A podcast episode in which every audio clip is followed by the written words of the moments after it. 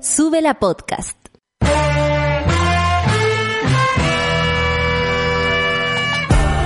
Cuando despiertas en otra sintonía, ves las cosas que otros no ven. Si a veces sientes que estás viviendo en Mordor, o como diría mi abuelita, te sientes como chancho en misa, este es tu lugar. Bienvenido al grupo de contención más diverso de la historia. Para ser parte, solo debes escuchar al resto, participar a tu manera, reír fuerte y comprometerte a buscar más misioneros para esta comunidad. Agarra tu taza y sírvete un buen café con nata, que ya está aquí nuestra guía espiritual, Natalia Valdebenito.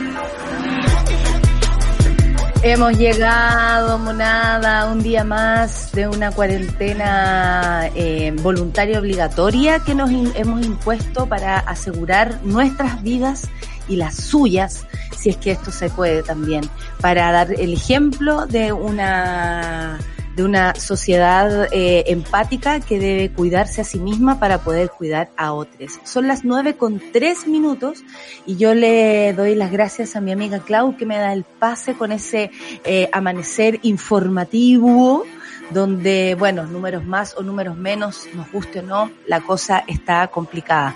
Eh, complicada además porque tenemos diarios como LUN, que hoy día amanece con un titular honestamente eh, ¿cómo decirlo?, una desuecado, pero al mismo tiempo eh, muy peligroso, porque no hay razón, hermanos míos, para relajar la vena, no hay razón para relajar el hoyo. Vamos a hablar de aquello esta mañana. Hoy día va a seguir haciendo calor, miren, ahí está el titular del cual me refiero. Gracias, Charlie Boy, por eh, esto que tú estás haciendo por nosotros. Mira cómo esa idiotez. Eso, eso nomás queríamos partir con eso porque siempre el humor es importante. Lamentablemente hay gente que va a leer el titular y no va a entender o lo va a tomar de manera relajada y va a decir, ¿vieron? Si está todo perfecto, Lun lo dijo. Pero amigos, una que ha estado en esa, esa en esa, en esa eh, portada por alguna lecera por ahí, eh, te va a decir de inmediato que no te tomes en serio ese titular. Por favor, aquí vamos a profundizar para que eso no suceda. Como les decía, va a ser un poquito de calorcito hoy día, 30 grados de nuevo en Santiago hoy día es 21, 21 de abril, eh, cuando la Clau dijo, llevamos 43, no sé cuántos días dijo, yo no lo pude creer, tantos días llevamos en esto. Y para que vean ustedes que sí se puede, eh, bueno, si tienes ahorros, si no, ahí está el Loli. En La Serena, 19 grados, Talca 25, le mandamos saludos a Talca, a toda la gente de Talca, a la familia de Talca, abrazos y amor. Eh, a Valdivia 17 grados y Osorno 15 grados. Nunca nos acordamos de Osorno, ¿ah? Un abrazo para Osorno. Eh, el MinSal eh, sumó, dice ya, eh, de contagiados por coronavirus, más de 10.507 casos, digo más de 10.000 porque eso es hasta el día eh, antes de ayer a las 9 de la noche, es decir, hoy día el la situación sería otra. Además, esperamos los anuncios. Los días martes son días de anuncios donde se indica si hay como hay comunas que entran o no en cuarentena, otras que salen. Vamos a ver cómo se robustiza, profundiza las, las medidas de cuidado de parte de nuestras autoridades o definitivamente se relajan y usted va al mall, se contagia y bueno, así es la historia. Tomar café a dos metros de distancia. ¿Quién lo dijo? La Soadas. Nadie lo puede creer, pero su excelentísimo el presidente de la República le habría dicho a ella que eso es una buena idea vamos a hablar de la particular recomendación que hizo la señora Daza, a la cual nosotros, por supuesto, no adherimos, o, si no, estaríamos trabajando en nuestra radio fantástica, tomando café, ¿ah? eh, eh, eh Marley Coffee, y, sin ningún problema, sacando de la, eh, eh comiéndonos panes, eh, salvándonos de besos. Si eso se pudiera, estaríamos haciéndolo. Finalmente no, seguimos en nuestras casas. El molde Quilpué abrió y cerró. Miren la estupidez. Bueno, abrieron, se armó una cantidad de gente eh, en las afueras. Todo el mundo se pregunta a qué puede ir alguien a un mall. ¿Saben qué? Yo les voy a hacer la pregunta a ustedes, Mona. Honestamente, ¿han necesitado con tanta pasión ir a un mall estos días? Transparentemos, porque de verdad uno puede decir, es que me falta cierto producto que me gustaría tener en este minuto y me voy a ir y me voy a pegar el plantón. Total, ¿qué me va a pasar? ¿Por qué pensamos eso? ¿Qué me va a pasar a mí? ¿Por qué creo yo ser una super mujer o un super hombre en el caso, o un super trans, o un super lo que usted quiera, no binario, persona, que crea que no se pueda contagiar? Yo no entiendo esa lógica, ¿eh? yo soy más del miedo. Yo soy de la generación del miedo, que cree que siempre va a ser la que se contagia. Bueno, hay 76 reos y 117 funcionarios de gendarmería infectados con coronavirus. Este es un tema realmente dramático en las cárceles de Chile, además de estar en un hacinamiento ya histórico, eh, viven los embates de una pandemia sin el cuidado eh, ni a sus derechos humanos, ni por supuesto a una comunidad que tal vez se siente como los últimos eh, de la fila, pero no. Aquí en, en este país y en cualquiera no hay eh, ciudadanos de primera y segunda clase, pero en bueno, sabemos cómo funciona la cosa. Y nosotros vamos a seguir defendiendo la idea que los reos y reas de Chile necesitan eh, la protección de sus derechos humanos y eso incluye la salud también. Eh, científicos suizos esperan tener una vacuna contra el coronavirus en seis meses, como relojitos suizos los suizos, ¿ah? Impactante. Esperaremos que esto sea real. Y conmoción en Sol Abarca y fanaticada por Novak Djokovic, que se ha declarado antivacuna. Solcita no lo puede creer. Ustedes saben, una personalidad de nuestra radio, editora de todo lo que usted, ahí, asimismo se enguareló la Sol, asimismo como vemos a Djokovic en la imagen, la Sol se enguareló cuando supo que este señor se declaró antivacuna. La polémica frase del número uno del mundo sobre la pandemia que pone en riesgo eh, su vuelta al circuito, por supuesto, y cualquiera. Ayer también tuvimos ese eh, momento maravilloso en el que Nadal y Federer hacen un, una junta que ellos mismos bromeaban lo viejos que están porque no se no, no podían. Era la Sol y yo tratando de comunicarnos por Instagram. Tal cual. Eh, no, no puedo. Y después, oh, finally, finally, oh, very old. Somos muy viejos para esto. Y, y fue maravilloso verlos también a ellos preguntándose, oye, ¿cómo estáis? ¿Cómo está tu familia? Sí, no, estamos bien. Y es bonito también ver gente con tanta altura, ¿cierto? En, el deporte, mostrando su lado más humano, pero también mostrando que las eh, rivalidades existen desde el momento en que eh, agarran la raqueta y la cosa es jugar bien y mostrar un buen espectáculo, pero entre ellos se llevan bien, eh, fue muy bonito verlos conversar, a los dos en pantalla, para qué decir, la Sol vivió una noche fantástica, además de sufrir este, por supuesto, esta gran conmoción de acuerdo a que eh, Djokovic es una persona antivacuna. Está más cerca de eh, Florcita Motúa de lo que pensábamos. Son las nueve con diez minutos. Vamos a empezar el café con nata del día de hoy, por supuesto, porque tenemos un montón de cosas que contarles, que hablar, que opinar, un gran invitado. Y vamos a escuchar a Princesa Alba con Hacerte Mal. ¿Con qué pelo habrá hecho este, este video? ¿Rubio? ¿Rojo? ¿Ah? ¿Con cuál se habrá atrevido? Princesa Alba en Café con Nata.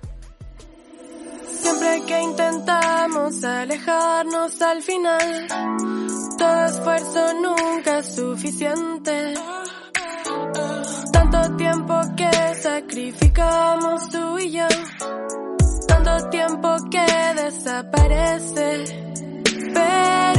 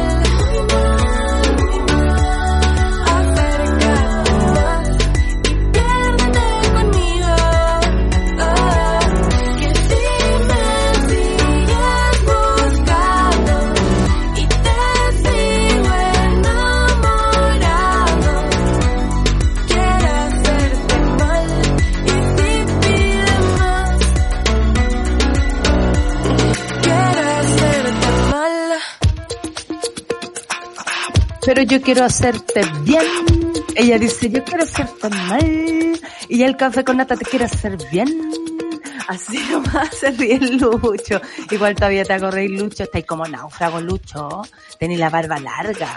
Yo también. Uy, el pelo. Otro men. Sácate una foto para que el público te vea, no seas así.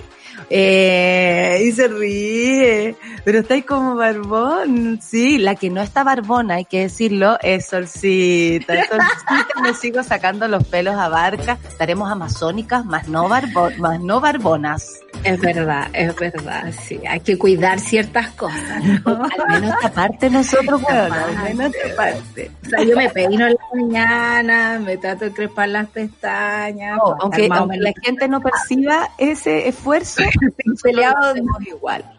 no, no jode mucho, o sea, se acabó, no se nota nada, en realidad uno lo hace por costumbre. Yo creo. Sí, podríamos estar mejor ya en la cama y nadie se daría cuenta. Nadie valora, nadie valora este esfuerzo que hacemos, ¿ah?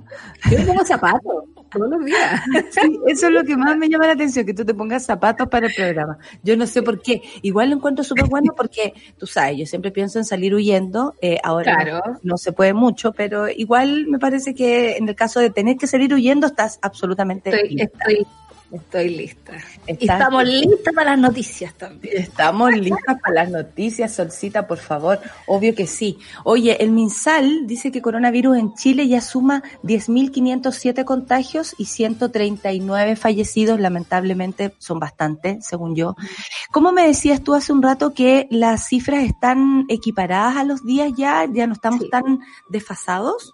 La verdad es que yo no recuerdo cuándo fue el cambio, pero en algún momento empecé a escuchar a Mañalich que dice estas son las cifras de acuerdo a nuestro día anterior, o sea, las del 20 las que va a dar hoy día 21 están ajustadas al día 20 a las 9 de la noche. Así que al menos, ¿te acuerdas que, bueno, siempre han sido jodidos con los datos, nunca nos han querido entregar todo? Eh, esta vez, al, principio, nos costaba cuando era como, pero bueno, nos están dando cifras con dos días de desfase. Obviamente, tenemos dos días de desinformación pendiente. Eh, ahora nos están dando las cifras ajustadas, para, pero al parecer, eh, esos datos no son de calidad. Si no, no tendríamos la portada que tenemos hoy día el lunes, digamos. O sea, yo creo que también hay un manejo comunicacional un tanto peligroso, Sol. Que Sí. fue lo que, bueno, vamos a profundizar esta nota y luego vamos a lo que dijo la señora Daza, que hay que decir, ah, o sea, ¿qué, qué está pasando? La señora se está como relajando. Y, Claro. y yo la verdad, si fuera su nieta, su hija, le diría, pero tía, usted no haga eso. ¿No ve que la gente se está muriendo? Bueno, se registraron, eh, según el informe del, del día lunes, del día de ayer, se registraron 419 casos documentados de contagio por coronavirus, elevando la cifra total a 10.507 personas eh, desde el inicio de la pandemia, que hoy la, la Clau dijo así como llevamos 39 días, 40 días, ¿cuánto dijo? Treinta y Que- tanto. Que Yo llevo 43. Que de paté. Entonces llevamos lo mismo que tú, un poquito más. Sí. Exacto. Bueno, La subsecre- 39, Sí. dice la Clau, desde el primer caso. Muchas gracias, Xochitl. 49, yo le bajé 10 días, heavy. La subsecretaria de Salud Pública, Paula Daza, detalló que hasta las 21 horas de ayer domingo, porque ustedes saben que se dan como con un 24 Día. horas o al- 12 horas de, de desfase, eh, los casos se registraron 419 casos más, eso significa, dice que a la fecha se han recuperado, y aquí es donde todos ponemos la alarma de duda, ¿no? 4.676 personas, eso significa un 44.5% del total de las personas contagiadas.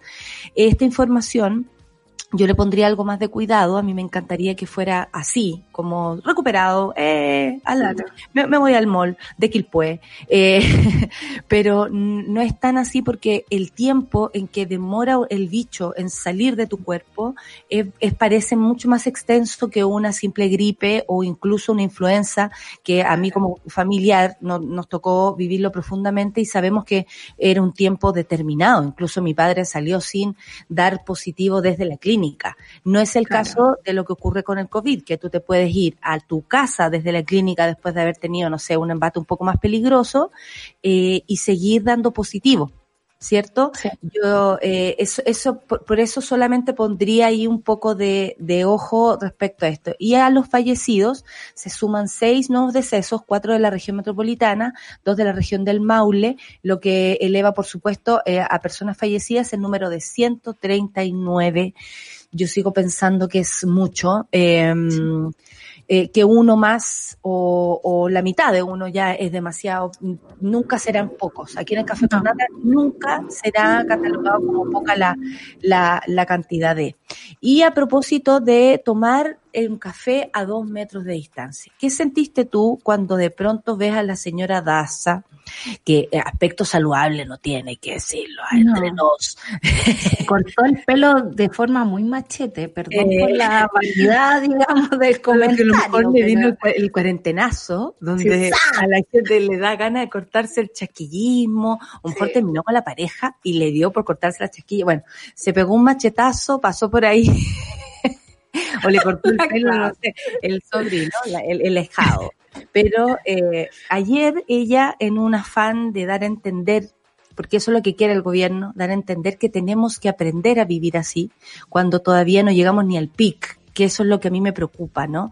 No llegamos no llegamos al colapso, no es la idea, ojalá no sea así, por supuesto, pero aún no llegamos a lo que, a lo que eh, estadísticamente se está dando en todos los países, que es llegar a un pic de contagiados donde los eh, servicios de salud públicos y privados colapsan, es decir, ya empieza a haber una especie de, de, de elegir casi eh, qué persona está más grave y qué no para, para ser atendida con más eh, apuro o preocupación y eh, se da, se empiezan a dar este tipo de indicaciones como tranquilidad ante todo, vamos a tener que aprender a vivir con esto, eh, creo yo de manera anticipada, Sol. Sí, demasiado anticipada porque de verdad, criterio realidad, insisto, como siempre el criterio realidad es importante.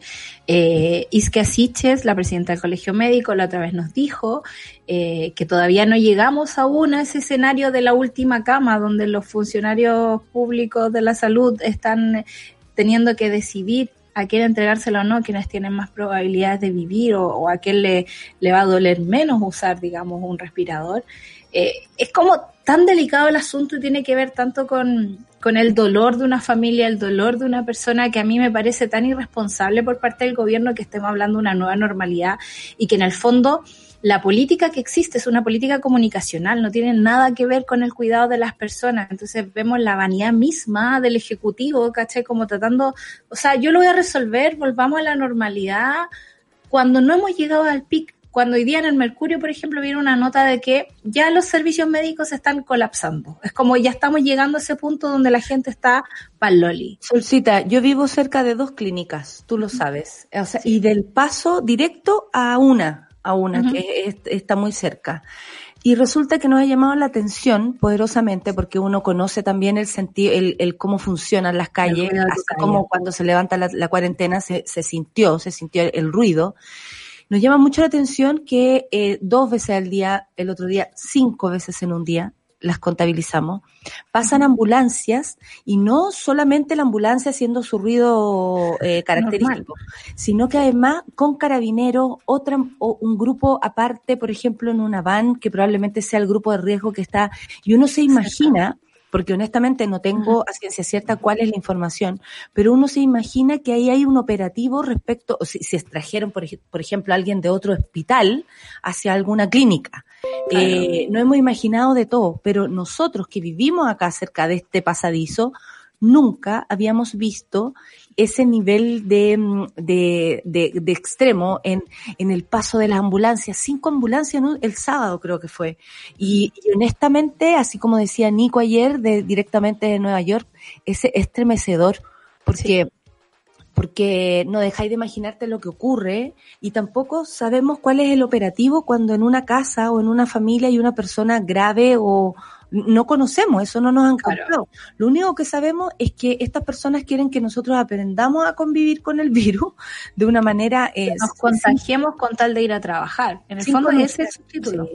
¿Cachai? Es como vamos, vamos contagiándonos, apuremos la causa, yo quiero reactivar la, la economía lo antes posible, que insisto, no, no queda muy lejano que el comportamiento de Trump y Bolsonaro, eh, siendo sí el lenguaje, digamos, un poco más polite, ¿no? Es como que vamos a usar esto de la nueva normalidad, pero no les vamos a decir que en realidad los queremos de vuelta para trabajar. en Chile, eh, ser políticamente correcto es muy usado. Tú puedes decir una barbaridad y, y, y, la dices de una manera educada. Por ejemplo, esto. La señora Das ayer, eh, bueno, eh, se pueden ir a tomar un café y ella se pregunta y se responde. ¿ah? No sé si ustedes han visto ese sistema que tiene. ¿Qué significa esto?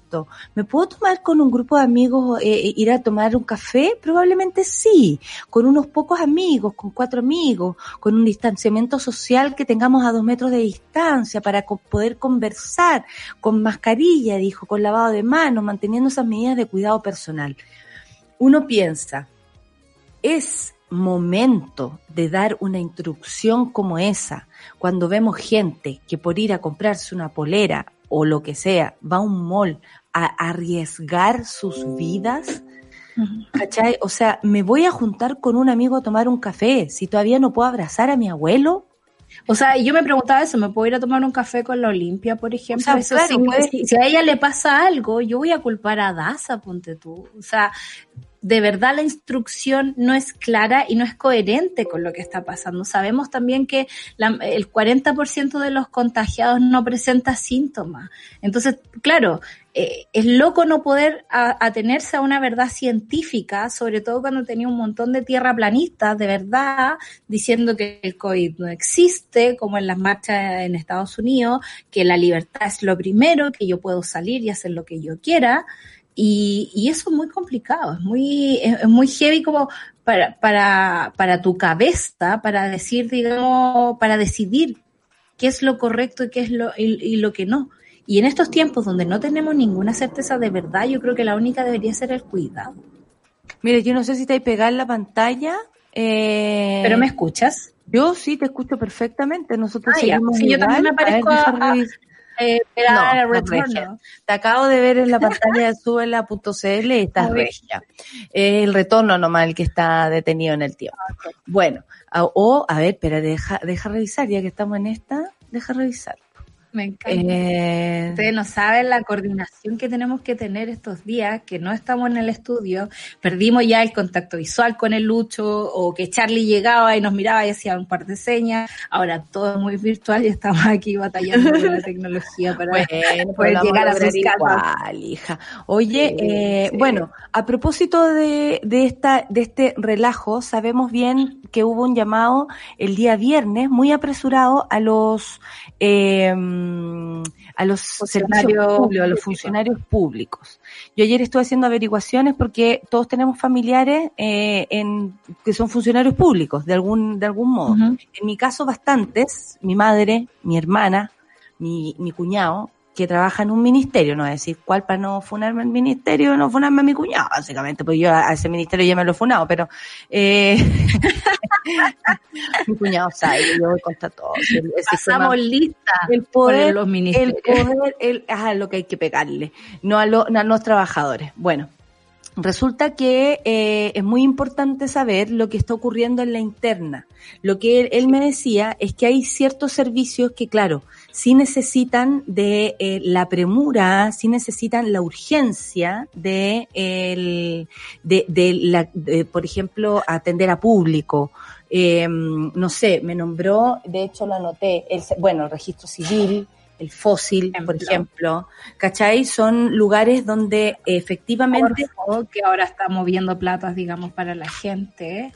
O sea, en la mañana yo igual escuchaba al presidente de la NEF y decía, no crean que no estamos trabajando. También esa idea que se instaló de que los funcionarios públicos están cruzados de mano en sus casas haciendo nada. Y decía, hay muchas cosas aquí que todavía no tenemos resueltas y es como el gobierno no nos ha facilitado computadores para todos, internet para todos. Los funcionarios están haciendo su máximo esfuerzo con sus propios recursos.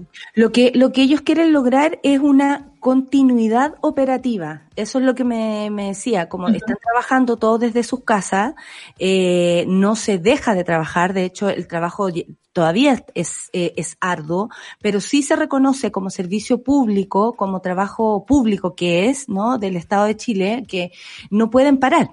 Eh, Eso sí lo reconocen y sí siguen trabajando arduamente.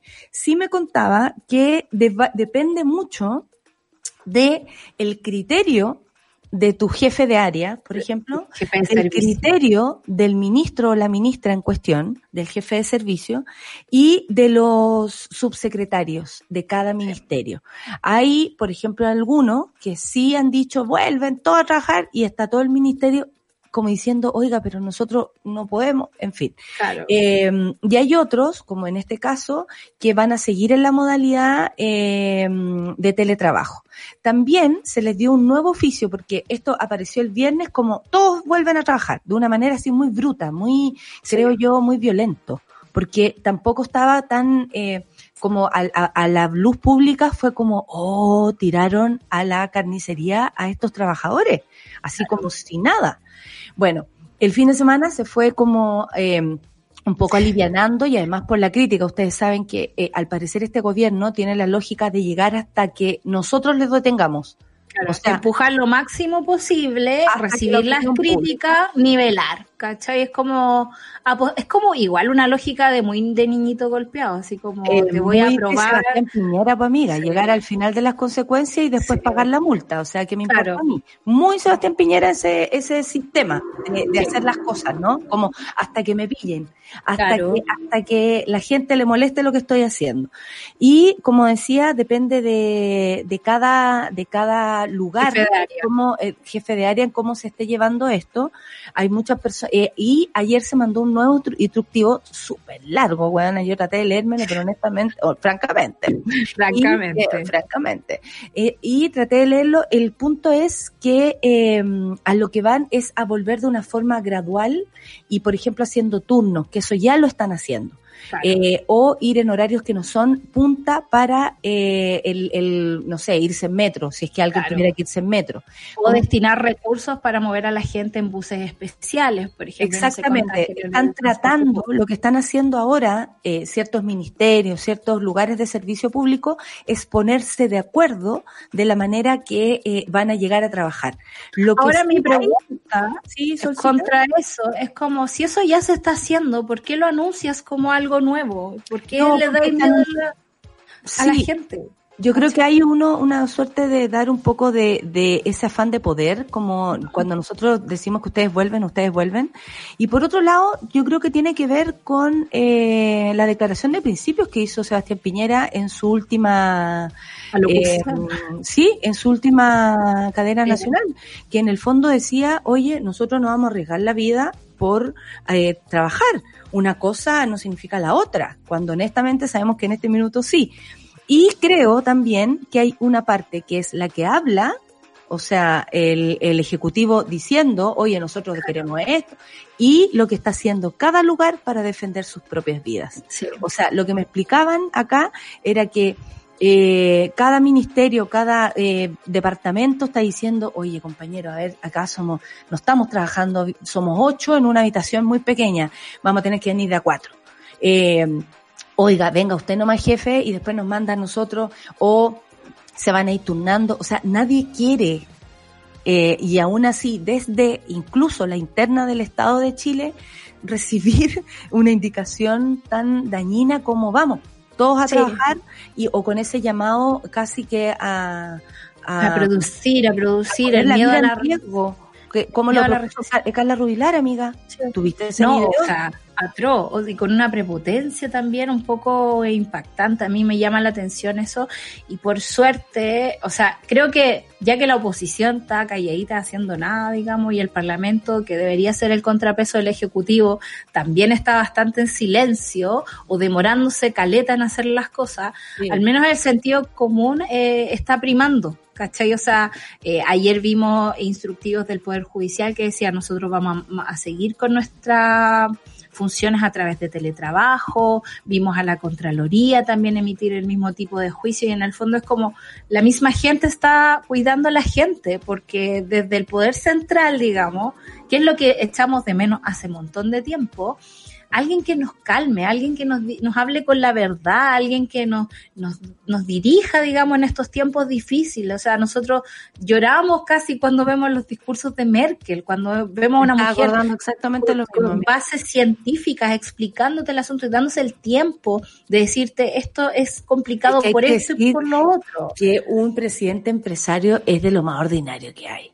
O sea, y por muy no Harvard y todo, pero. No, que Harvard, weón. O sea, no tienen ninguna, eh, eh, un, ningún como bagaje cultural, ningún bagaje intelectual que les permita, no sé, oye, ¿sabéis que me, me, junté con un montón de, de no sé, de, de físicos, de, de químicos para entender? Nada, nada, nada. Lo único que les importa es la productividad, hacerle sentir miedo a la gente por la recesión que viene, como si le, le, estuvieran hablando a gente que no vive en recesión, que no vive en dificultad, que no tiene que luchar todos los días para llevarse el pan a la boca. Porque eh, a él se le olvida, al parecer, que le está hablando un país adolorido eh, desde sí. todo punto de vista económicamente, lleno de deudas, lleno de, de, puras complicaciones, nadie tiene cómo llegar a fin de mes, mucha gente se está planteando el volver a las casas de sus papás, irse para allá, no pueden seguir pagando. O sea, de, a, ¿a qué Chile le está hablando cuando habla de cuidar qué? ¿Cuidar el trabajo cuál? Si a, sea, a la primera te echaron.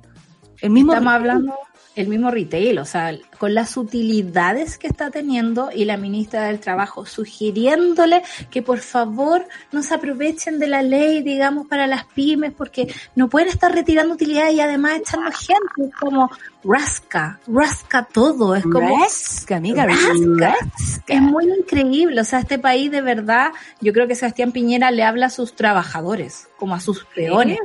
No, no cree que somos sus amigos, para que se que, para que, para que de verdad eh, entiendan que él está haciendo algo por, por el bien de, del mismo, supongo, de su propia billetera, claro, que claro. no ha bajado ni un peso, al contrario, ese hombre se eso te hace, se empobrece, ese señor se hace más millonario todos los días. Ahí con la Ryan estuvimos sapeando el ranking Forbes, digamos, para ver la, la, millonada de plata que tiene la gente. Bueno, Sebastián Piñera es uno de los billonarios del mundo y este o año, digamos, el sueño de presidencia.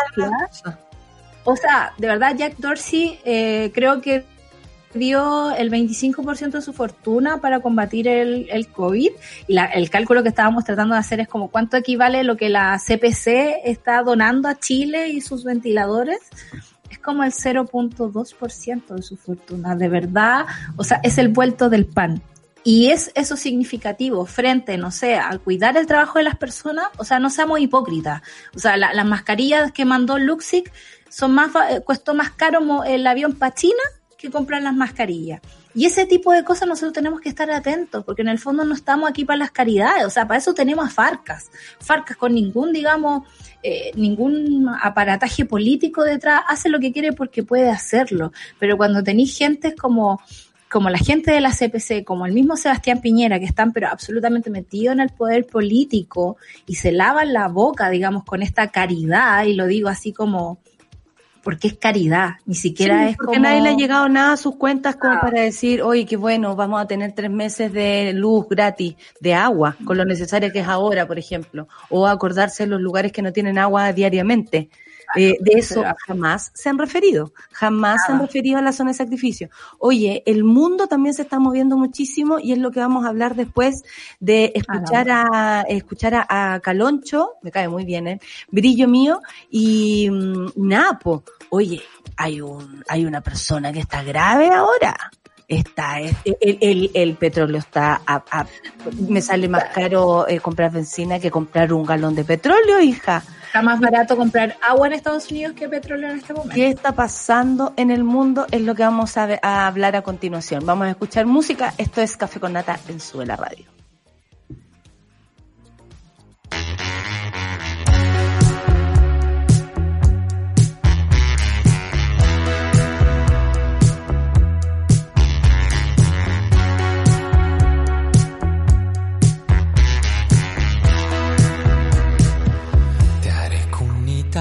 Mis manos una maca de mi carne, a papuchi por la playa, cuando el suelo está que arde, te haré piecito pa' que saltes, cuando te olvides las llaves, seré tu rayo y tu caballo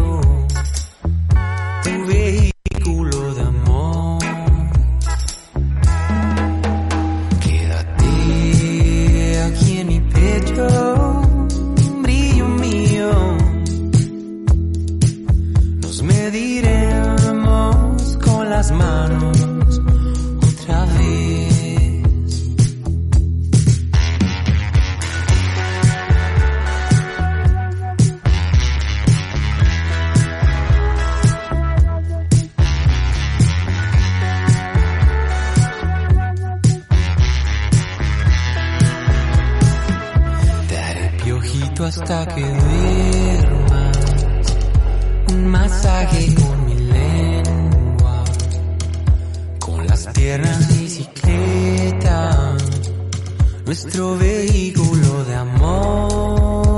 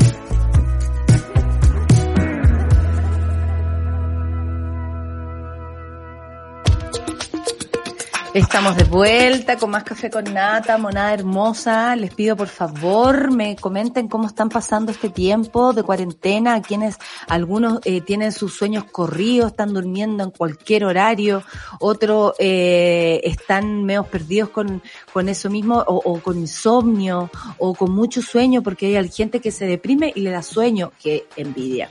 Eh, oye, lo que no siento envidia y eso que en algún momento uno puede decir, oye, que gana de ser poderosa para cambiarlo todo, es de la salud de Kim Jong-un.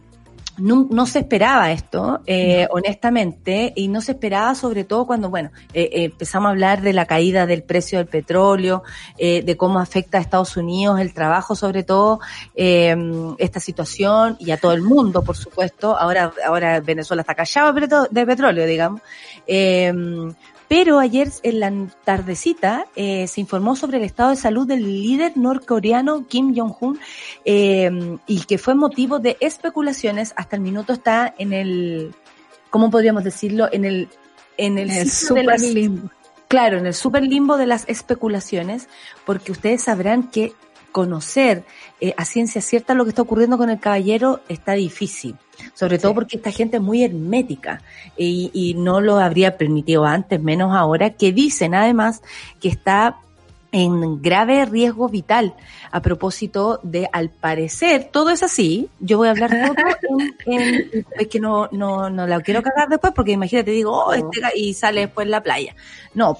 Un funcionario de gobierno de Corea del Sur dijo el mismo martes que el líder de Corea del Norte no es verdad que se encuentra gravemente enfermo como habría trascendido, que decían incluso que tenía muerte cerebral contradiciendo así los, los aunque eso ya lo sabíamos, ¿ah? Eh, contra- contradic- Uno puede andar caminando por, la calle y por eso cerebral. yo creo que Trump también tiene muerte cerebral. Contradiciendo así informes de medios de comunicación de Estados Unidos. Ahí tú hiciste una diferencia ayer, Sol. Sí. Porque tú dijiste, Estados Unidos es el que está eh, dando esta noticia, lo cual eh, lo hace más sospechoso. O sea, si no son ellos eh, los que lo confirman, es mejor hablar en condicional. O sea, Claro. todo estaría pasando, pero no está pasando porque no sabemos a ciencia cierta si es así. Sí, o sea, yo igual, eh, a mí me da un poco risa esta cuestión de la vanidad del Risa, poder, Sofía, por Dios, me, da, ¿qué vas a me da- me da todo risa. La Ah, vanidad del poder masculino y que sea tan de libro el asunto. Es como que uno eh, sabe, por ejemplo, que los líderes chinos y los líderes norcoreanos, siempre los periodistas están atentos a que fue a tal ceremonia, fue el cumpleaños del papá, la celebración de aquello, ¿cachai? Y hay una, una vanidad también, como no sé, pues hemos visto a Vladimir Putin eh, sin polera arriba de un caballo en vacaciones y es como, ay, qué lateros todos. O sea, de verdad la masculinidad y el poder a mí me supera un poco.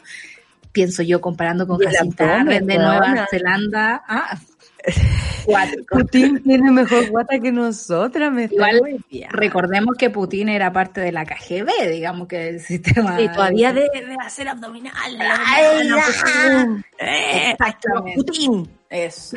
Exactamente. Entonces, no es raro que la gente esté súper pendiente cuando eh, el líder norcoreano Kim Jong-un desaparece y no va a esta ceremonia eh, especial, ¿no? Que era como el aniversario de la muerte de su papá, si no me equivoco. Ahora, es raro que sea Estados Unidos quien dé la noticia porque siempre están súper pendientes de ello y llevan una rivalidad hace un montón de tiempo que incluso Trump, en las, en- entre las cosas más impensadas que iban a pasar este año, y el año pasado, eh, se fue a conversar con él y tuvieron una reunión en la frontera y esas cosas extrañas eh, que hacen ellos. Eh, es raro también que has- hasta unos días atrás empezaron a relevar la imagen de la hermana. Kim Jong-un tiene una hermana que trabaja en el partido, que es Kim Jong-jong. Y todos se llaman Kim. Es como que, Claro. es como que una familia de Opus Dei que a todas les pone María. es como lo mismo, la María Eugenia, la María Pía, la María Camila, la María Francisca, y estos son todos los Kim. En mi casa hay como 20 Marianas. Igual, pero, pero se entiende, pues amiga, porque tú eres de, de origen católico y, y esto bien. Claro. Entonces la hermana ha estado muy presente últimamente, la han relevado harto. en la Dicen que sería la, la que la sucesora. la sucesora en caso de Claro. eh, ocurrirle algo más grave a, a Kim Jong-un. Claro, y en este momento también toda la prensa empezó a hablar, bueno, él tiene varios factores de riesgo, eh, fuma mucho, eh, la obesidad, eh, no ¿Tú sé, crees hay un una persona de- como esta no se da como O sea, debe darse como caja, yo me lo da como tambor, pues imagínate. O Si yo soy Kim Jong-un, me da lo mismo todo, me sirvo, me pongo para allá, para acá, pruebo, total. Aparte esta gente, imagínate, si un, un simple cuico de este país cree que no se, no, no le va a pasar nada. Que porque puede ir a comprar poco de plata, se va, eh, claro, y, y agarra la avioneta y se va a comprar unas pinzas de jaiba pichilemu. Imagínate cómo no se va a sentir poderoso un señor como este, además en un, eh, en un régimen absolutamente autoritario. O sea, ¿Cachai? Autoritario y encerrado. O sea, esta cuestión de Norcorea es increíble el nivel de hermetismo que tiene y el nivel, es como Japón, que estuvo cerrado 400 años al mundo. Yo me imagino que... El eh, manejo de la información también. Claro. Por eso, por eso estos son trascendidos y por eso hay que ponerle ficha hasta cierto punto, porque si no sale de Norcorea es un poco difícil asegurar a ciencia Claro. lo que dicen los gringos. Y también qué tan funcional es para Estados Unidos desprestigiar a Kim Jong-un en este momento. ¿Cachai? Cuando Donald Trump está batallando con la reelección, con la, con la subida y bajada de popularidad, con el fondo Oye, esta y Donald Trump tratando así de echarle la culpa a cualquier A persona, cualquier pero ya como que la cagó. Bueno, ayer vimos algo muy parecido a lo que pasa en Estados Unidos. A propósito, a esta sección la vamos a poner porque... ¿Ya? Así nada más. Porque shush. Porque shush. Sí. Así le vamos a poner esta sección. Eh, porque Shusha, eh, ayer había una protesta muy extraña, hay que decirlo, de gente en Huachuraba, igual que en Gringolandia, queriendo volver a trabajar. Perdón, O sea- pero si una de esas personas quiere volver, que vuelva. Sí. O sea, yo ayer me O a puse no ser que como los hayan despedido. Por ejemplo, claro, me puse en versión duda, heavy, porque así como no sé, visto en otra versión, Sol. es verdad, pero ayer las alertas las tenía más fuertes, ¿cachai? Como. Eh, me pasa lo siguiente, si nosotros estamos en un grupo y empezamos a conversar, oye, ¿cómo lleváis la cuarentena y toda la verdad? Eh, alguien dice, la verdad es que me siento un poco sola, quiero abrazar a alguien. Y la segunda persona te dice, sí, yo también me siento un poco sola. Y se genera de repente un patrón en que todos nos sentimos solas porque alguien lo dijo primero nada más. Y Claro. empezamos a explorar esa parte de, de- de nosotros. Me pasa lo mismo cuando veo patrones de cosas y empiezo, ti, ti, ti, ti, ti, ti, algo está pasando aquí, que en el fondo es la protesta que vimos en Estados Unidos de toda esta gente que son de los rallies de Donald Trump de reelección, que salieron a la calle a decir, el COVID es mentira, eh, devuélvanos nuestra libertad, queremos trabajar, queremos trabajar, queremos trabajar, porque. Porque Y tú decís, y veía ahí unos carteles que había gente que decía así como, si tú estás infectada, no importa, ven igual, tienes el derecho, la libertad está primero. No queremos máscaras, no queremos no. cuarentena, no queremos eh, como una Claro. cantidad de como como que la protección frente a este virus a ellos los tuviera prisioneros de no poder hacer su Claro. vida normal, sin entender que lo que está pasando sí les puede afectar a ellos. Claro. O sea, Ellos- perdón, un señor como Sergio Nofre Jarpa, este viejo eh, eh, eh, que fue ministro de la dictadura, eh, Civil la metido en una dictadura militar.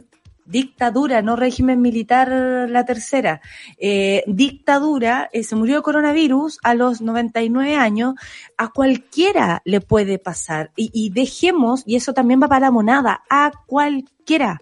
No porque usted haya estado encerrado todo este tiempo en su casa, no porque, por favor, entiendan, a cualquiera. Bueno, y ayer vimos en Huachuraba fue el símil de lo que ocurrió en Estados Unidos. A ti lo que te hace entender es que se agarra como un ejemplo.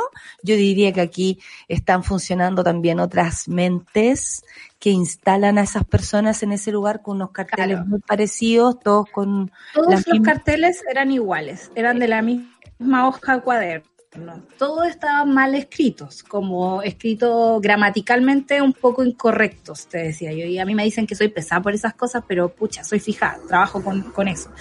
Eh, todos estaban escritos con el mismo lápiz y me llamó la atención la cara de las personas. Cuando tú estás realmente protestando y enojado por algo, tenís cara de enojo, no tenís cara de risa, no No algo cara que de que Tienes una claro, o sea, hay, hay una actitud, hay un lenguaje corporal de protesta que tú entendís que es coherente con lo que te están mostrando. Entonces, sabemos de protesta, Solcita. O sea, O nos sea, hemos llevado en esa varios meses y por supuesto que hemos visto como eh, hasta los gallos de, no sé, de, de los de los peajes lo hacen con más fuerza que esta gente que apareció. Exactamente. Entonces, era un grupo, también hay que entender otra cosa. El, el, el enmarcado, digamos, que hace una cámara de televisión. Asimismo, como a veces vemos una fotografía y entendemos que es un pedacito de la realidad, cuando alguien pone una cámara sobre un grupo de personas, hay que entender que ese es un pedacito también, porque uno ve, no sé, cinco o seis personas y, ah, gran protesta por la vuelta al trabajo, y uno Lo recuerdo cuando el plano, plano, te das cuenta que son seis personas en un lugar lleno de nada. ¿Sabéis que me acuerdo del estallido cuando iban al lugar y decían, aquí están los vecinos protegiendo? Y faltaba el que decía, oye, y ustedes están mostrando aquí a cuatro pelagatos que están defendiendo, mire para allá, si no pasa nada, no hay nadie. Y ahí el, el ¿cómo se llama? El, el camarógrafo, el, hacía el paneo para mostrar que de verdad no pasaba nada. Entonces, claro, uno dice, eh, esa es una parte. Después me llamó la atención que en todos los canales acallaran esto. Y ya no fue, lo, lo traté de buscar después no encontré no, nada. y pasó como, como, como un plan mal hecho, diría yo. Claro. Como algo que Sí. se quiso mostrar, algo que entró en la pauta, me imagino por gente influyente, Claro. pero que después no tuvo la fuerza, por lo mismo que dices tú, por la energía de las personas que estaban ahí, por, por lo que esto significaba también, que honestamente una editora, un editor puede decir, es que es un poco irresponsable poner esta, esta visión. Claro. esta O sea, y visión. ese es otro de los dilemas de- del periodismo, ¿no? Y es como, necesitamos mostrar todos los lados de la noticia. Uno podría decir, "Mm, sí, pero cuando ponís, no sé, pues la red a un torturador y eso significa eh, levantarle memorias a las, a, los- a las víctimas que quizás lo están viendo en la tele, tú decís, pucha, de repente no todo es tan válido al momento de mostrarlo. O sea, no somos un, un depositario de cosas que pasan afuera. Existe una pauta, existe una elección. También es como, visión. es como lo que pasó hoy día en LUN. O sea, uno lee el reportaje, eh, la nota, y dice, aquí dice más cosas de lo que dice el titular, y como que el titular me parece un poco mm, Es que está la forzado. certeza que la gente solo lee el titular. Lee el titular, pero ¿qué, ¿qué pasa cuando hay gente muriendo? De verdad, esa es, la, es mi pregunta para Lun. Cuando O sea, en el hospital de la Florida está pasando lo que está pasando, cuando Claro. nos cuenta una mona que en Victoria hay un brote intrahospitalario, cuando ocurre lo de los eh, hogares de los ancianos, los hogares de ancianos. ¿cachai? O sea, Lo que pasa en la cárcel, Oye, de pero- verdad.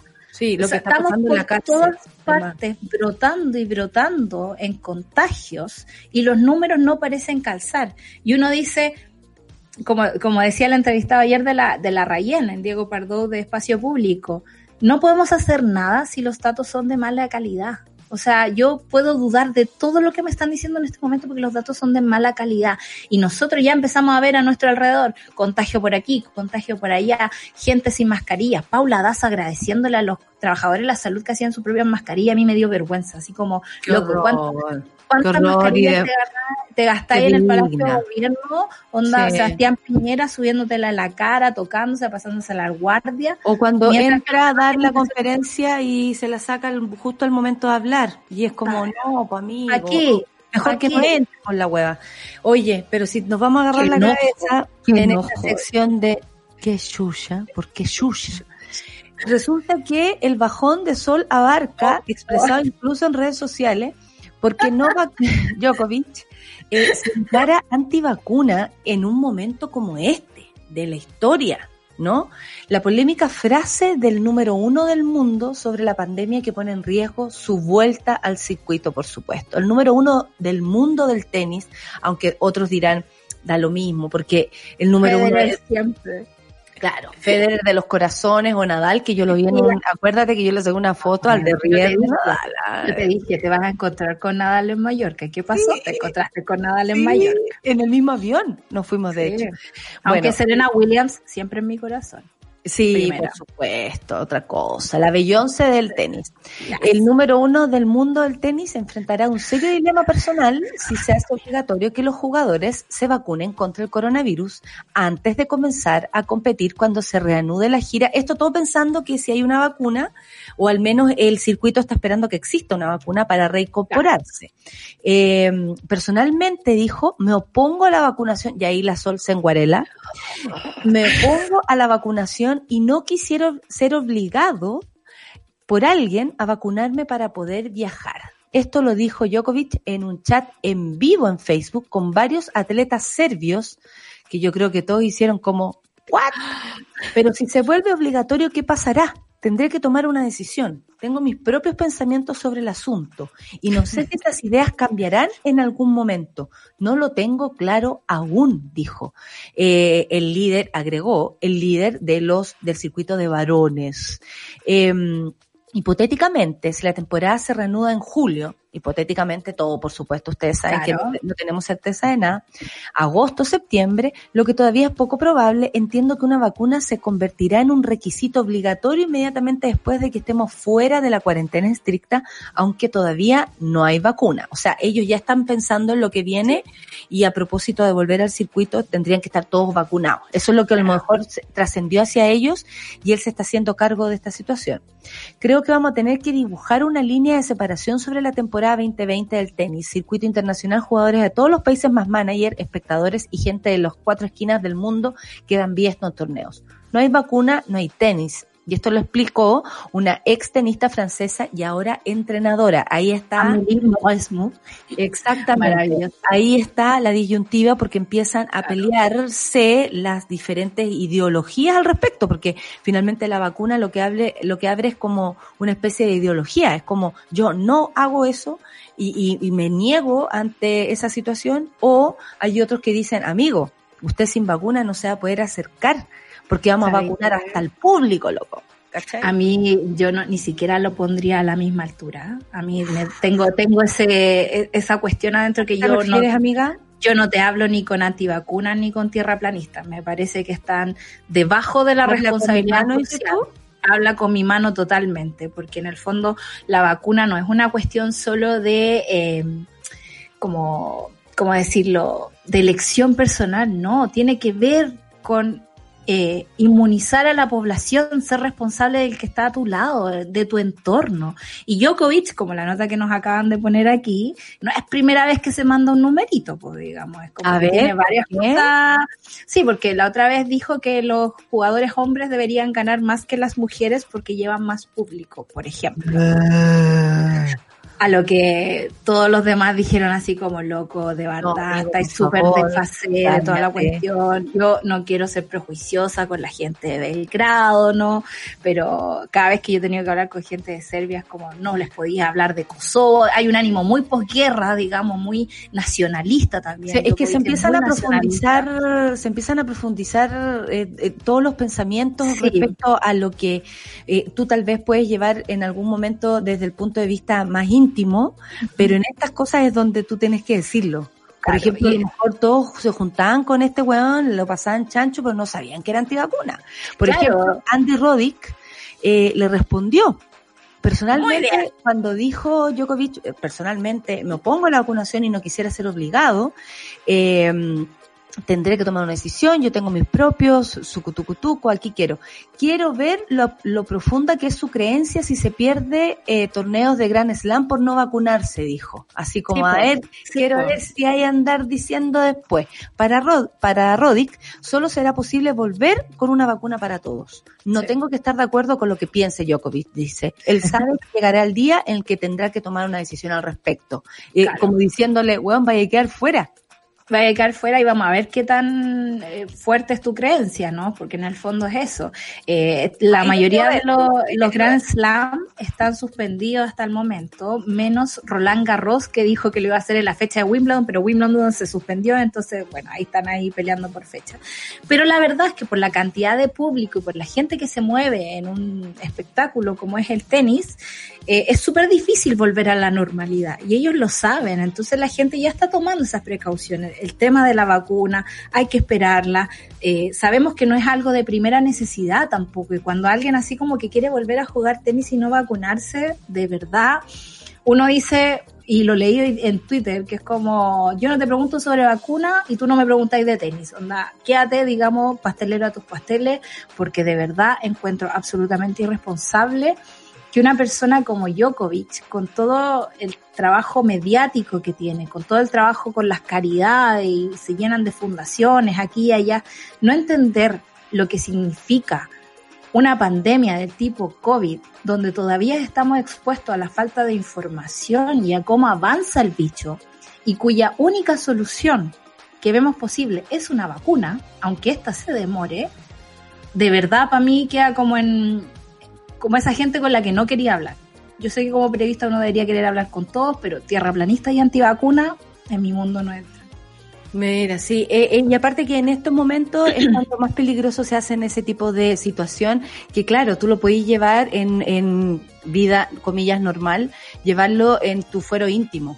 El punto es que ahora tus decisiones íntimas, que me encanta, porque lo privado se vuelve público, lo público es privado, ahora se hace más, Político. eh, sí, ahora se hace más notorio, ¿cachai? Ahora se hace más carne.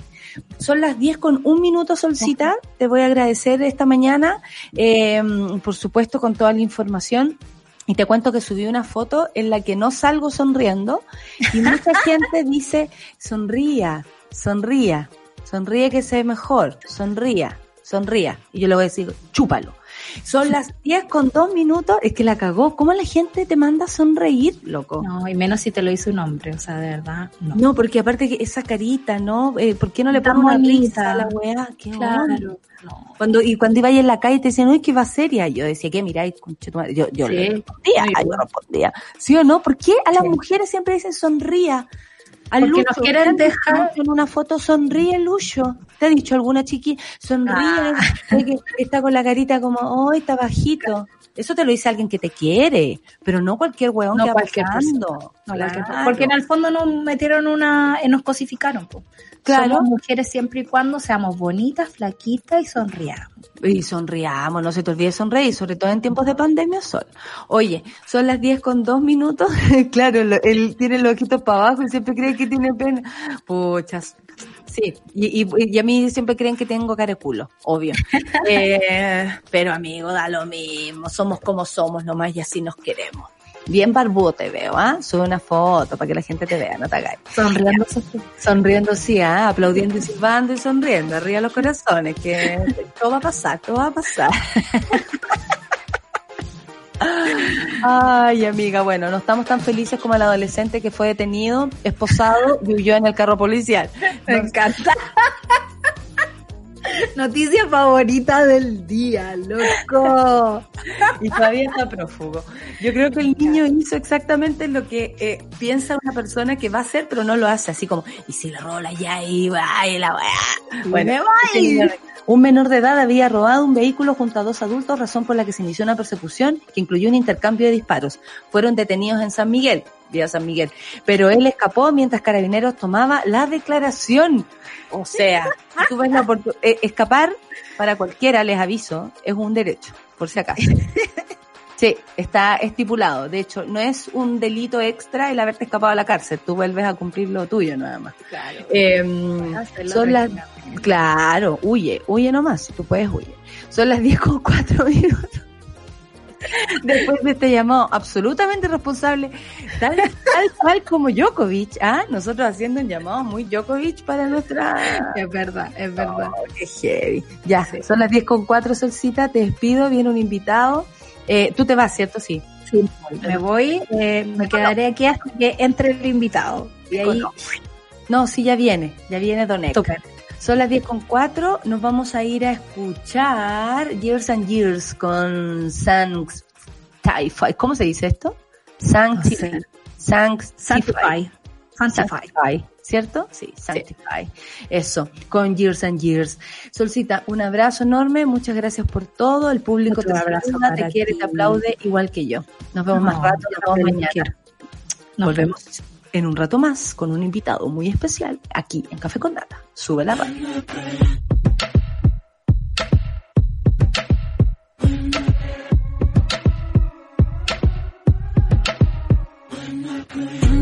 You come to me, cause I'm the one who knows who you are. Give me your confession saying lately life's been tearing you apart. never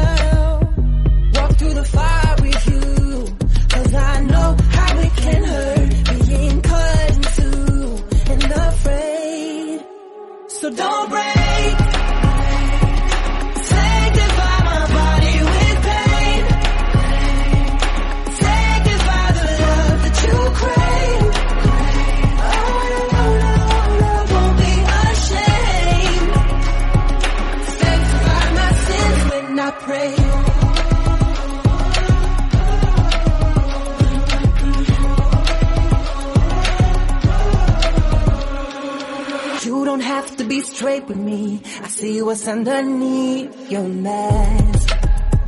Mm.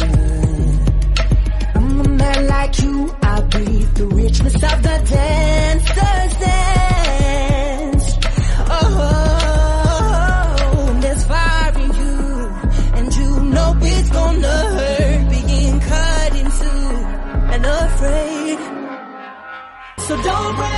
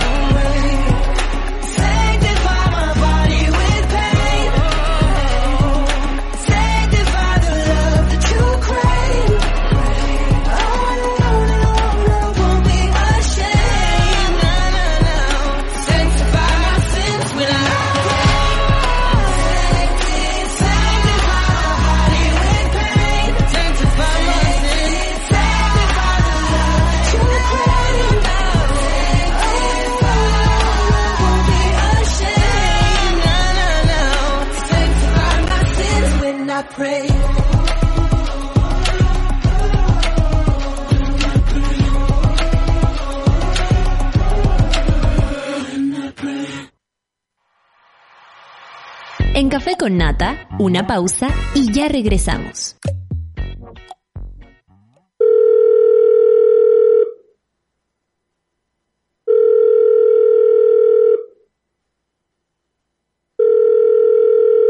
En la mayoría de los casos de abuso sexual durante la infancia, la víctima puede llegar a esperar hasta 20 años para atreverse a hablar. Ayúdanos a que no tengan que esperar ni un día más.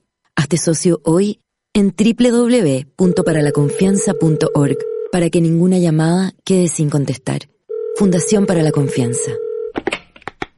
Escudo Ámbar es una cerveza diferente a las demás.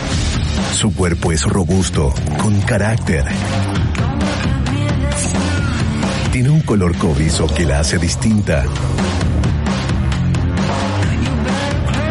Y malta caramelo para un sabor tostado único.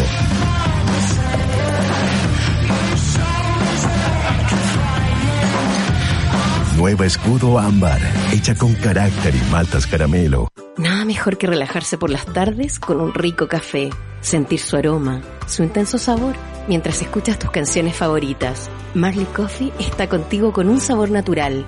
Comparte la buena onda. Vívela con tus mejores amigos. Porque no solo es un café, es Marley Coffee. Disfrútalo ahora donde quieras. Marley Coffee is here. Súmate a Sube la Club. Sé parte de nuestra comunidad de socios porque hoy, más que nunca, necesitamos periodismo independiente y medios que te informen y acompañen. Entra a subela.cl slash club y ayúdanos a construir un nuevo medio para un nuevo Chile. Te estamos esperando.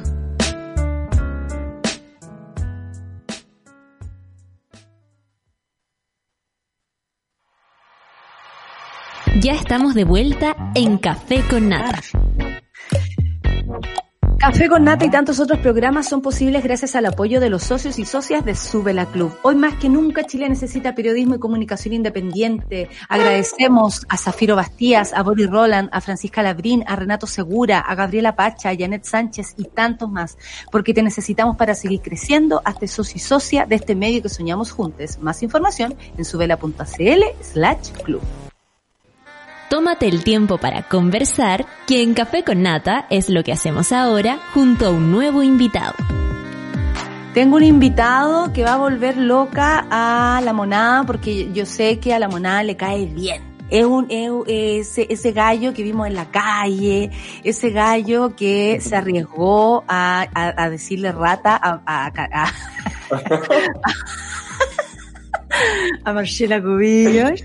Es un, es un tipo que, que fue al frente, primera línea, con usted, Héctor Morales. Hola, ratita.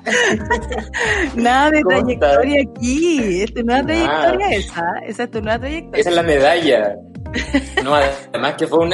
Yo siempre te, he dicho que fue un error del autocorrector, porque hay que lata, cubillo. Y de repente lo vi. No fue mi intención. Sorry. ¿Cómo Oye, amigo, bien, aquí eh, intentando vivir. ¿Cómo estás tú? Cuéntale a la gente cómo ha sido tu cuarentena. ¿Desde cuándo que estás encerrado? Yo- tú. Encerrada, pues yo me encerré al tiro, me encerré apenas caché en la tele que se estaba encerrando, me encerré al tiro. Ahora me arrepiento un poco, me podría haber cerrado dos semanitas después, porque ya estoy, pero chato. Pero sabéis que he sido súper responsable y me da un poco de miedo que me estoy acostumbrando, ¿cachai? Como, oye, tengamos una reunión en el Tabeli, no, ni cagando. No. Pero ni siquiera cuando volva- volvamos a la nueva normalidad. Yo también Como- creo que nunca más voy a poder salir. ¿No te pasa a ti? No, claro, es como, oye, esta reunión pudo ser un Zoom o un wherever.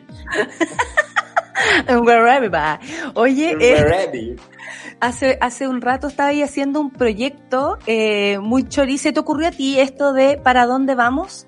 Que es el inicio de un viaje en automóvil, supongo que era tu carro, en el cual tú inicias una conversación con alguien. Yo, eh, bueno, he visto que lo hiciste con la gran Nona Fernández, que bueno, Mm. yo creo que es la persona más importante que conocemos. ¿No, ¿no sentís tú que la Nona Fernández O sea, como... eh, eh, que su lucidez es impactante y su, ¿Sí o no? su forma de es que yo creo que además tiene una mezcla de, mm, de actriz, escritora, dramaturga, entonces es como explosiva y luego de ah, no. claro y no y después de que Patti Smith dijera que estaba leyendo un libro de ella uno ya ya chao Cuando estaba presentando el libro dijo, no, y aquí está Nona Fernández y la Nona así como de público. Y la sacó Claro. adelante y todo, ahí está, ahí está Nona. Bueno, Nona iba en mi colegio y yo la miraba de lejos y siempre la veía en, ¿En inspectoría. Sí, siempre la veía en inspectoría con sus amigas, eran todas chasconas, así como bien hippie. eh, y, y eran todas como un montón de rubias, eh, desordenadas, de eso me acuerdo. Y ella era mm, harto más grande que yo, pero yo la, yo igual la tenía en mi vista, no sé por qué, nunca se me olvidó la cara de la nona. Y cuando hizo ese discurso, cuando se ganó el premio Sor Juana, mm, sí, allá sí. en México, eh, puta, todas las imágenes que ella habla del colegio eran las mismas mías y yo le escribí así como, hola, tú no me conoces, pero tenemos Claro. el mismo imaginario. Oye, Morales, necesito saber para Claro. dónde vamos, qué era esto y cómo vas a seguir con eso. Súper. Aquí- no, lo, lo que sí, po, eh, esto es algo que partió una idea mía de tratar de un poco lo que nos pasó estando en Plaza Dignidad durante los meses de octubre hasta enero, febrero, que nos- a nosotros también nos pasaba que nos encontrábamos en una esquina y decís como, cuidado que vienen de allá, tú cómo estás, y puta, no estoy trabajando, estoy haciendo esto otro. Co- ¿Cómo creéis que se viene? No sé, no cacho, cachemos y hablemos. Juntemos la próxima semana, hay una asamblea súper buena. Y eso empezó a extenderse con distintas líneas de, de relaciones, ¿cachai? Te encontrabas con una persona en un carrete o te ponías ya a tuitear o a mensajear con, con alguien y empezaba a hablar, viste lo que pasó hoy día. Entonces empecé a darme cuenta que había una pregunta que todos estábamos tratando de respondernos, que era ¿para dónde va todo esto? ¿Para dónde va el proceso constitucional? ¿Para dónde va la sociedad? ¿Dónde nos desencontramos? ¿Dónde nos encontramos? Entonces surgió la idea del ¿para dónde vamos? que es súper simple y voy a contar esta anécdota a ti porque, bueno, estamos acá en confianza. Pero en el fondo, en el, en el fondo la cesantía hace que uno también se ponga un poco creativo. Entonces, entre que la- los proyectos se estaban congelando todos por el eh, revuelta social y, y COVID y weá, empezamos a grabar esto en marzo, un- última semana de febrero, primera de marzo, y alcanzamos a grabar los, los primeros tres que- capítulos, y yo decía, pucha, eh, con una productora que es de un amigo, hagamos esto ya muy sencillo, pasamos a buscarle invitado, le preguntamos para dónde vamos, y en el transcurso de ese viaje tratamos de respondernos estas otras preguntas desde, desde la dramaturgia, desde la academia con Claudio Nach, desde la comedia con la Paloma, y dije, puta, vamos a ofrecerle si está dado para que esto sea un, un auspiciado por alguna marca, por ejemplo, si fuese una marca de taxis, ¿cachai? Uber, Didi, alguna weá, para que, para que por último las personas que están en audio, en cámara, la benzina, se logren... Eh, pero todos, a todos les pareció muy político. No, es que si fueran conociendo es que si fueran conociendo bares de la zona sería súper bueno. No, es que si fueran como haciendo un recorrido como por tiendas de Barrio Italia sería hermoso. Pero está el momento para hablar de eso si queremos hablar de lo que nos está pasando hoy día, no solamente a niveles políticos, sino como sociedad, porque la conversación está anclada un poco en eso. Nona, ¿tú cómo viviste este movimiento? ¿Cómo lo estás mirando ahora? ¿Cuál es tu aporte? ¿Qué creéis que deberíamos hacer? ¿Cómo nos encontramos? Me parece que es una conversación que más allá de lo político es una conversación real que uno puede tener con personas. Entonces, bueno, precisamente cuando nos cerraron las puertas, a mí me dio más ganas de hacerlo, porque dije, bueno, esta, esta es la onda, si esta es la onda hace rato, hay que autogestionarse, hay que trabajar, y me pareció que era entretenido poder compartir con los otros esa conversación que uno tiene con los amigos que admira, que tú muy pronto yo te voy a pasar a buscar para decirte que no. para dónde vas. En una ambulancia me va a pasar a buscar eh, solamente en, en, en septiembre en Digo, septiembre. Trabajo, ¿pero a dónde vamos?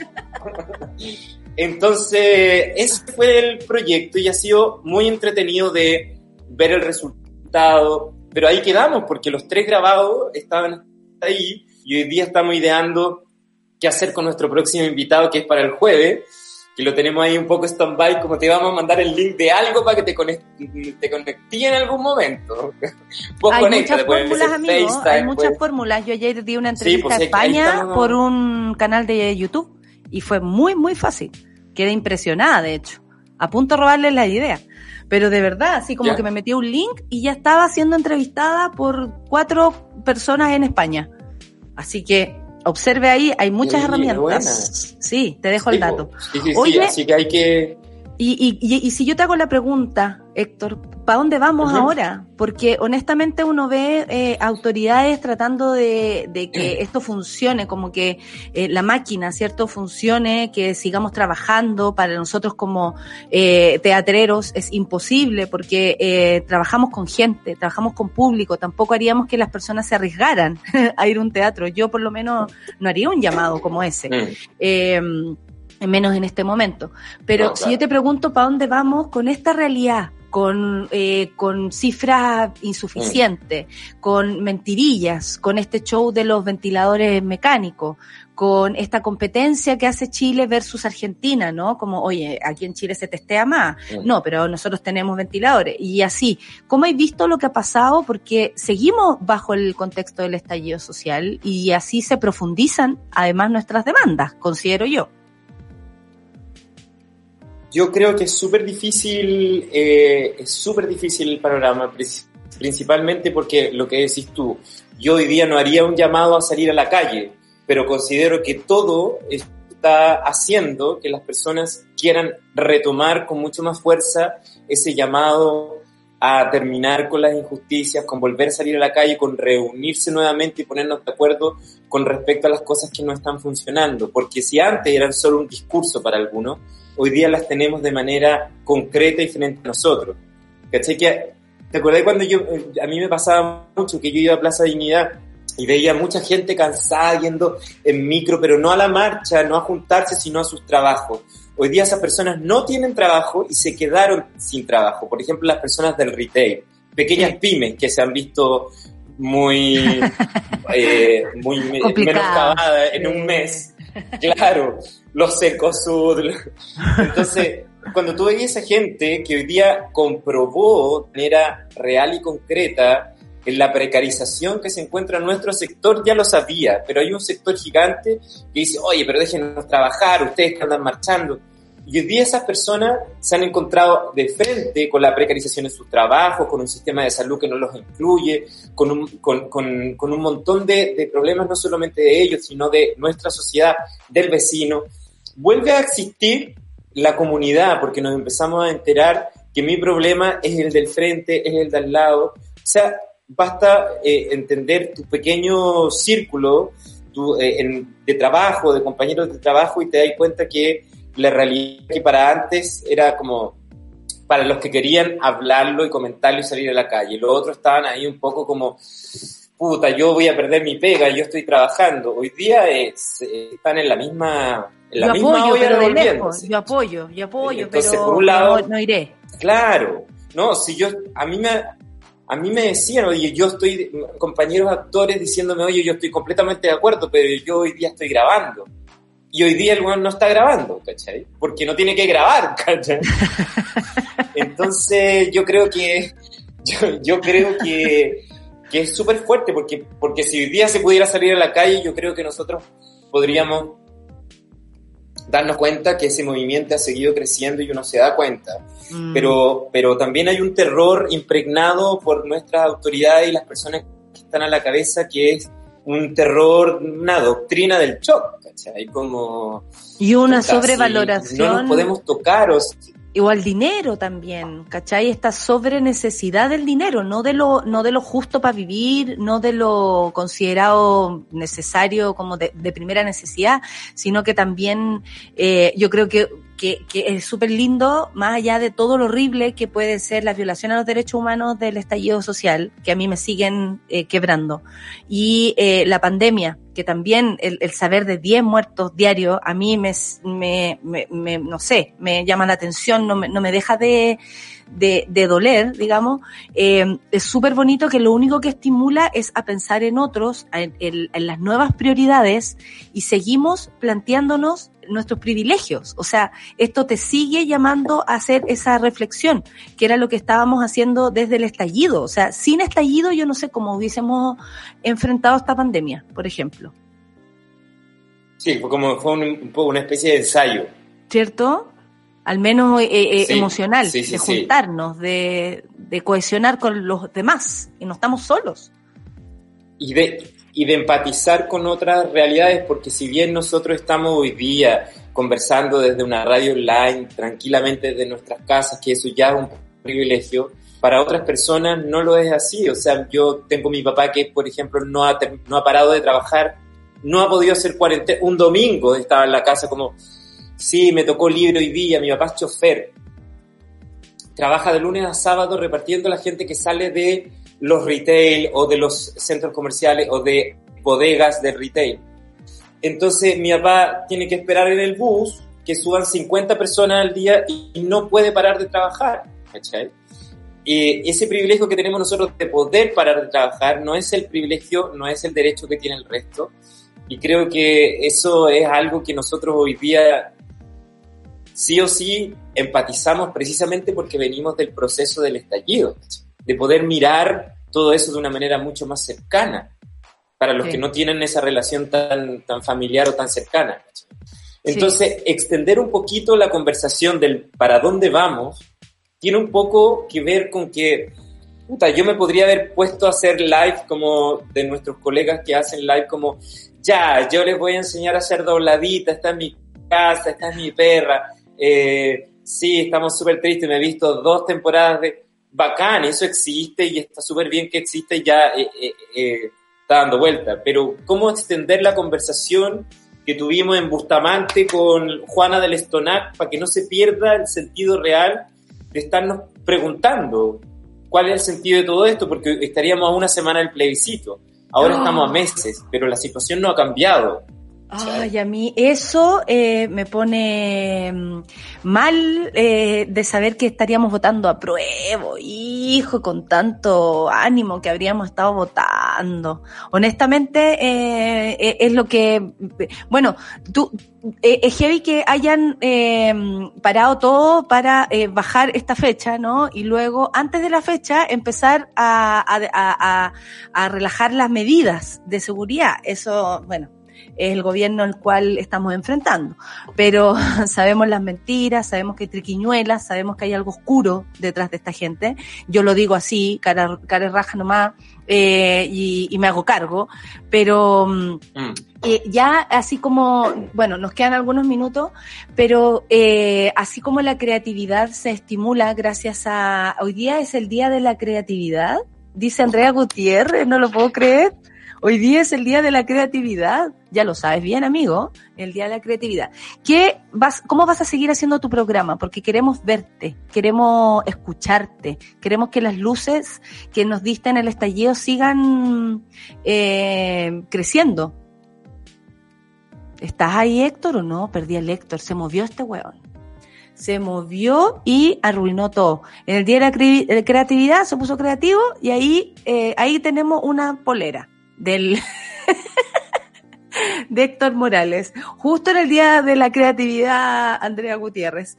Oye, eh, se detuvo todo. Bueno, eh, yo estaba conversando con Héctor Morales, ustedes saben, en un esfuerzo de producción, llegando a las casas de todos los, los monos y monas. El Héctor es, es un es un ser de Sube la Radio.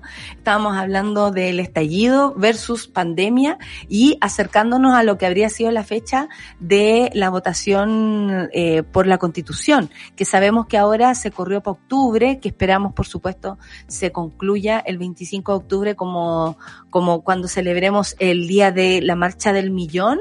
Eh, en fin.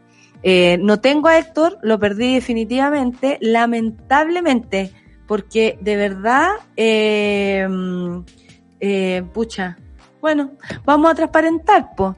Soy yo aquí, la mona, tratando de... La señora Rayen tampoco está, no, no, si yo aquí estoy eh, so- sola, sola finalmente, luciendo todo lo que... Con Luis al otro lado, Charlie escondido por ahí.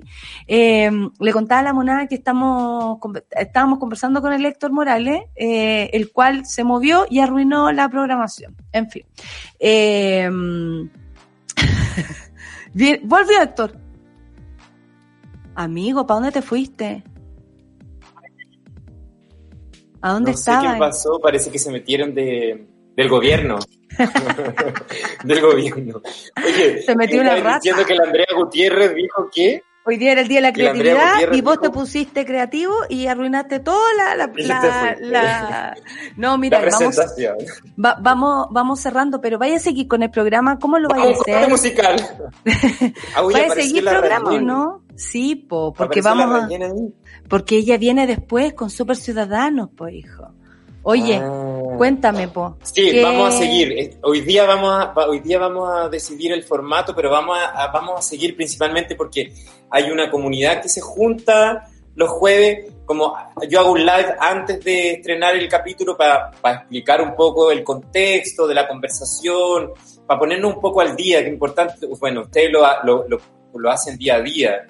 Pero si yo estoy encerrado, hablo con mi amigo, gente por redes, no tengo la instancia de volver a conversar de las, de las cosas que están pasando. ¿Y por dónde te podemos ver, Héctor? En mi Instagram, live Perfecto. Instagram, a ¿Y- las y 9 los y, a las jueves? 10 se estrena el programa, los jueves.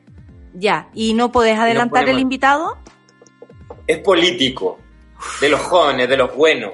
Se va a atrever, se va a atrever porque te Sí. va a tirar con Es todo, que- supongo, pues weón. A esta es que gente hay que ¿sabes qué? atrincarla, como Es dirían que en el campo. que es súper bueno, yo creo eh, que es súper bueno poner la pregunta y, y- y- y la conversación en distintas canchas, ¿cachai? Por eso la nona desde el feminismo, desde la creatividad, por eso el Nach desde ese lugar, por eso la Paloma, por eso, por eso un político también, precisamente como para que podamos respondernos desde distintos lugares. Puede haber un menor de edad, puede haber un niño, ¿cachai? Como me parece in- interesante como el, el ejercicio Sí. de preguntarse. Sí, por supuesto que sí. Oye, Héctor, fue un gusto y un lujo, como siempre, conversar contigo. Eh, el Café con Nata siempre estará ahí para ti. Acá no te vamos a censurar eh, nada de lo que tú quieras decir. Oye, Y- sí, por ahí, por ahí.